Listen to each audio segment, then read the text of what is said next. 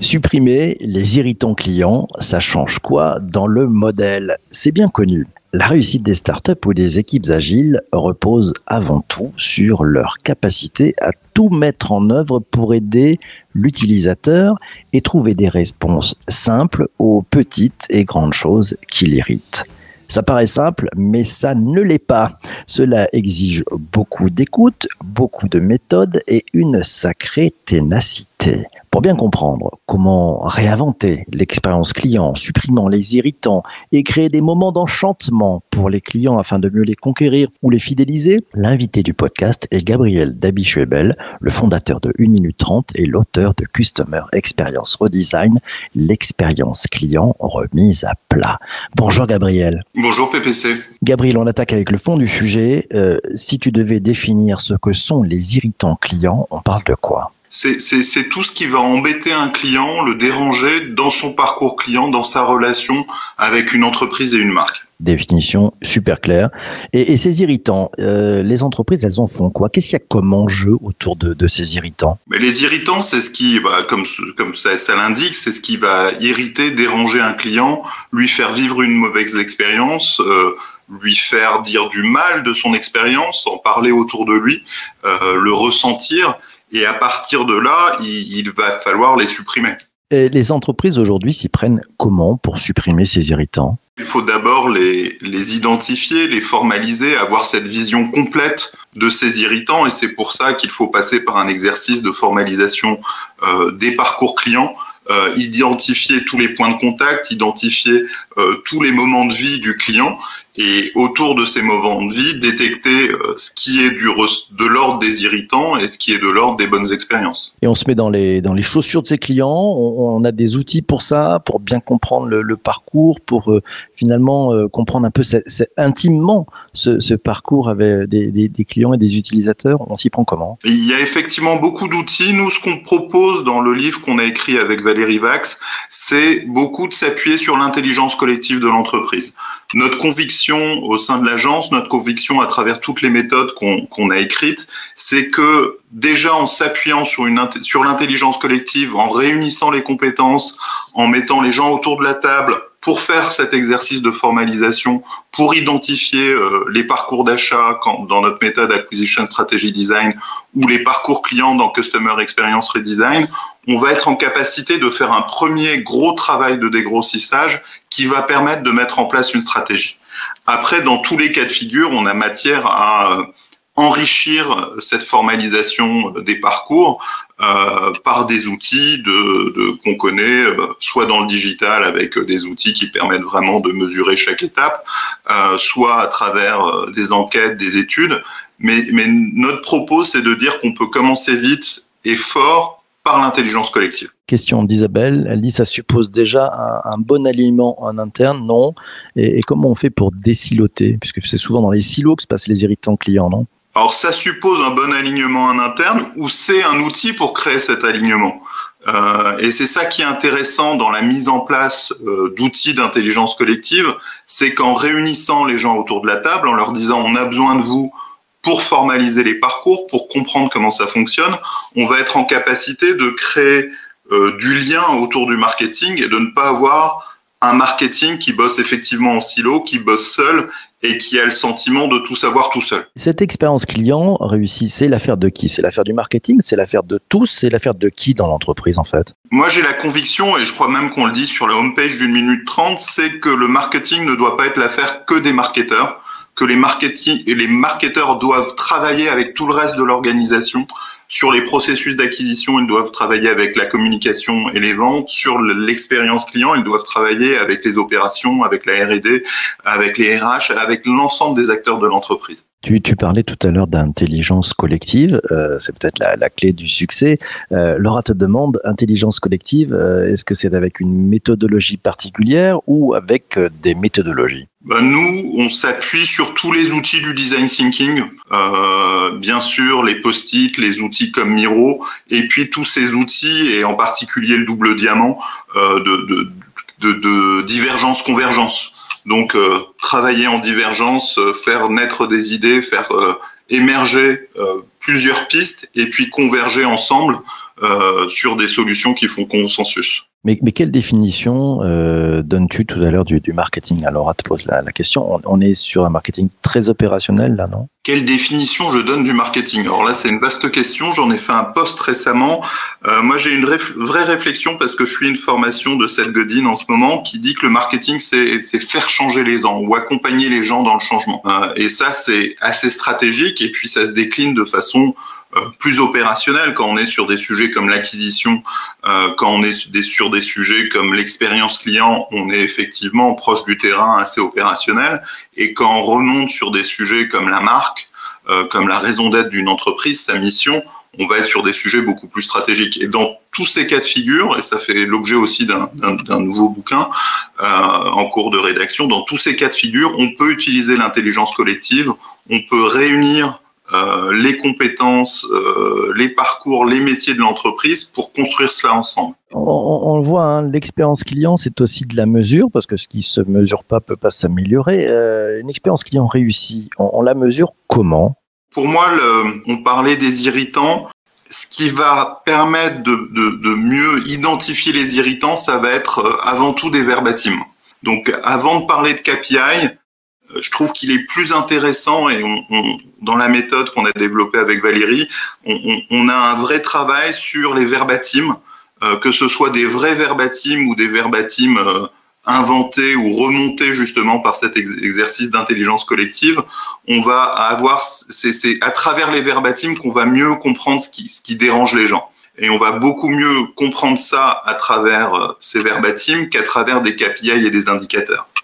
Euh, donc ça, c'est pour euh, comment on détecte, euh, comment on remonte les irritants et, et, sur quelle base, quelle base on utilise pour les traiter, pour apporter des remèdes, pour les corriger. après, sur la satisfaction, on a bien sûr les outils que vous connaissez tous, comme le NPS, etc., qui vont être des outils pour savoir si à la fin du compte l'expérience a été satisfaisante. Euh, mais ça, c'est que un indicateur de, de, de fin d'exercice, d'une certaine façon.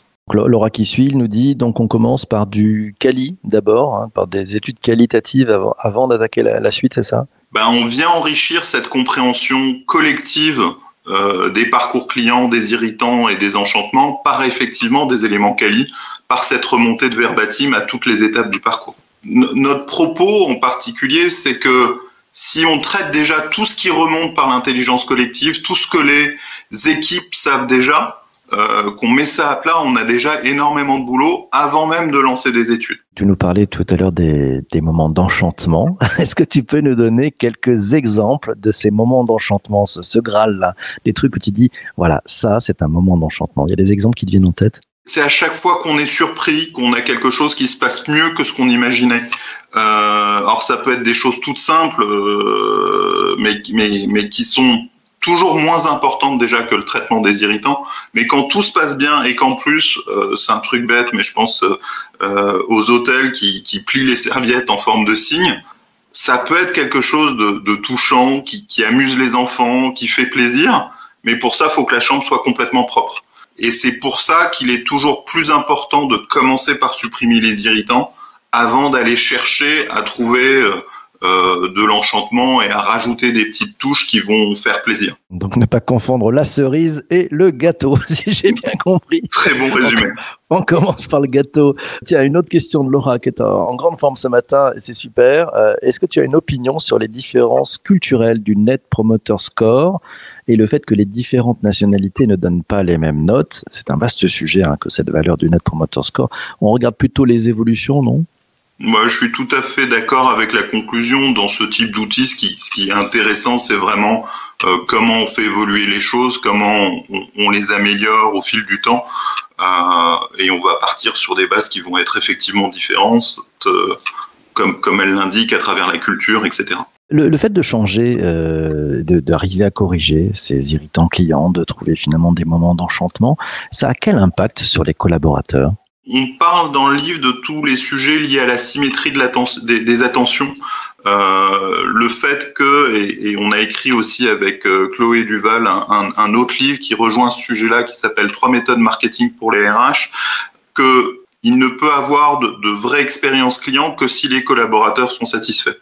Donc il y a, y a, ce travail-là qui est de dire d'abord avoir des collaborateurs qui se sentent bien dans l'entreprise, qui sont fiers de ce qu'ils font, euh, qui sont dans un climat de confiance pour qu'ils puissent apporter aux clients euh, une expérience de qualité. Donc il y a une vraie symétrie là-dessus. Euh, je, je, je n'ai plus la source euh, de, de, de, de, cette euh, idée de la symétrie des attentions, euh, du, du, du, livre aussi d'un Indien qui est que les, les, les, employés d'abord, les, les, clients ensuite, mmh. mais c'est quelque chose auquel on est très sensible.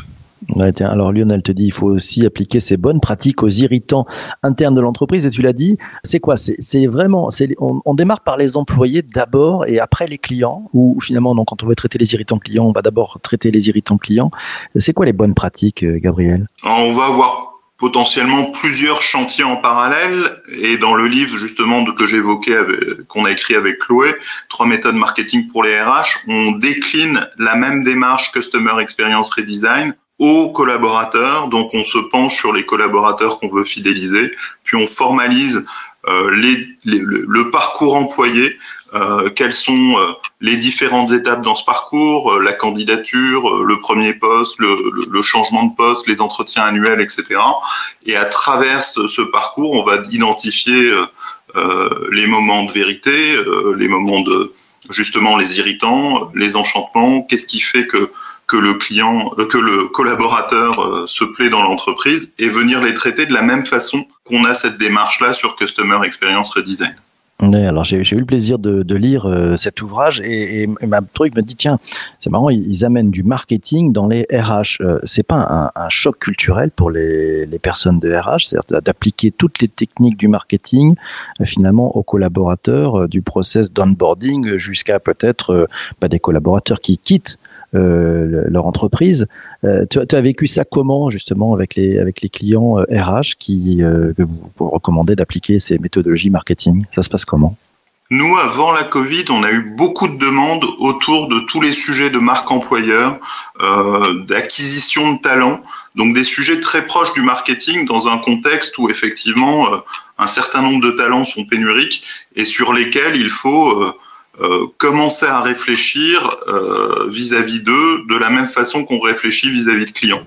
Donc il faut définir une marque, euh, définir euh, sa mission, définir ses valeurs, définir comment elle se différencie des autres marques employeurs, et puis mettre en place des démarches d'acquisition de talents pour être identifiés, pour être vus, pour euh, faire en sorte qu'ils quittent leur entreprise et qu'ils préfèrent aller vers la nôtre, et euh, des, des, démarches pour les fidéliser, les garder au sein de l'entreprise en travaillant sur l'expérience collaborateur. Supprimer les irritants collaborateurs, euh, j'ai envie de te demander, ça change quoi pour les clients? Bah, un, un, un, collaborateur satisfait qui est bien dans son entreprise bah, va faire tout pour que les clients de l'entreprise soient satisfaits. Donc ça change euh, une qualité d'accueil, une qualité de service, euh, une qualité d'écoute. Quand le collaborateur est agacé, qu'il en a marre, qu'il est en burn-out ou qu'il ne se plaît pas dans son entreprise, bah, il ne va pas apporter la qualité euh, nécessaire euh, à la satisfaction client. Question de, de, Vincent, il te dit, il y a des irritants que personne n'identifie, même pas les clients, mais qui font louper des ventes, qui font que le client se désintéresse de la marque ou du produit. Est-ce que tu es d'accord avec cette assertion? Tout à fait. Euh, et tout le travail va être justement d'aller creuser de plus en plus alors effectivement, on commence par un travail d'intelligence collective qui, qui, permet déjà de mettre à plat euh, énormément d'irritants, énormément de, de, de, de, moments de ce parcours et donc d'avoir euh, déjà pas mal de boulot euh, à la suite d'un premier atelier où on a déjà plein de choses à faire, mais au fil du temps, ben, il faut affiner tout ça, se, continuer à creuser et aller chercher euh, ce qu'on a pu louper. Euh, et effectivement, tout ne ressort pas d'un quali. Euh, et c'est en cela qu'il faut euh, à un moment se mettre dans la peau, écouter, euh, ressentir pour creuser toujours plus loin. Question de, Jean-Emmanuel, marketing, RH ou design, les bonnes méthodes sont réplicables car elles sont systémiques dans l'entreprise. C'est une question d'état d'esprit, ça hein? Alors ça, c'est vraiment euh, le mot systémique. J'y suis extrêmement sensible. Euh, c'est vraiment notre philosophie d'aborder les choses euh, dans leur globalité, euh, d'essayer de réunir les gens autour de la table. Et effectivement, les bonnes méthodes euh, sont, faites de bon sens. de mise à plat de process. Moi, j'aime beaucoup le double diamant du design thinking que j'évoquais au démarrage. D'abord, une phase de divergence convergence pour se mettre d'accord sur les problèmes et la compréhension de ces problèmes euh, et identifier les bons problèmes à traiter. Et puis après une autre phase de divergence convergence pour aller chercher les solutions euh, et, et, définir un plan d'action. C'est un peu cette démarche du double diamant qu'on applique dans toutes les méthodologies euh, euh, qu'on a rédigées jusqu'à présent et celles sur lesquelles on est encore en train de travailler. Lionel te demande est-ce qu'il y a un irritant qui revient régulièrement et que pourtant on oublie systématiquement euh, Comme ça, je colle. Eh ben, on l'a collé. Allez, on se met un petit peu en, mode perspective, un peu de prospective. Euh, allez, si toutes les entreprises arrivaient à supprimer les irritants clients, ça changerait quoi? On y arrive, ça? C'est, tu vois ce grand mouvement. Ça y est, toutes les entreprises se mettent à la chasse de ces irritants clients. Euh, ne pas le faire, c'est suicidaire? Ça changerait quoi? Euh, ça changerait qu'on on reste des êtres humains, donc euh, euh, plus plus on a de satisfaction, de bonheur, plus on va chercher des choses qui grattent et aller trouver de nouveaux irritants. Malheureusement, je, je, je suis pas sûr que la perfection soit de ce monde, et à ce titre, on aura toujours matière à s'améliorer on aura toujours matière à s'améliorer. Ça nous ouvre beaucoup de, perspectives, de prospectives. Merci beaucoup, Gabriel, d'avoir été présent dans, cette, euh, dans cet épisode du podcast. Je vous encourage à aller lire euh, l'ouvrage de Gabriel. Vous retrouverez les références dans, dans les notes d'épisode. Merci aussi à toi d'avoir écouté cet épisode du podcast jusqu'ici. Merci à toutes celles et tous ceux qui sont intervenus pendant le direct. Voilà, c'est possible, toi aussi. Hein, tu te lèves à 7h30, tu viens mettre des commentaires et interroger notre invité. Demain matin, demain matin, je te donne rendez-vous vous On va parler euh, de ce qui change dans le métier de, des relations presse, des relations publiques, d'influence, ce que ça change dans le modèle. L'invité du podcast, ça sera Marie-Laure Laville. C'est une professionnelle reconnue du monde de la communication et des médias. Elle est patronne de MLD Consulting et auteur de l'ouvrage Les relations presse d'influence entrée dans la communication de demain. On en parlera demain matin, 7h30, même heure, même endroit. Jusque-là, tout va bien. Surtout, surtout, ne lâchez rien. À très très vite. Merci. Ciao, ciao, ciao.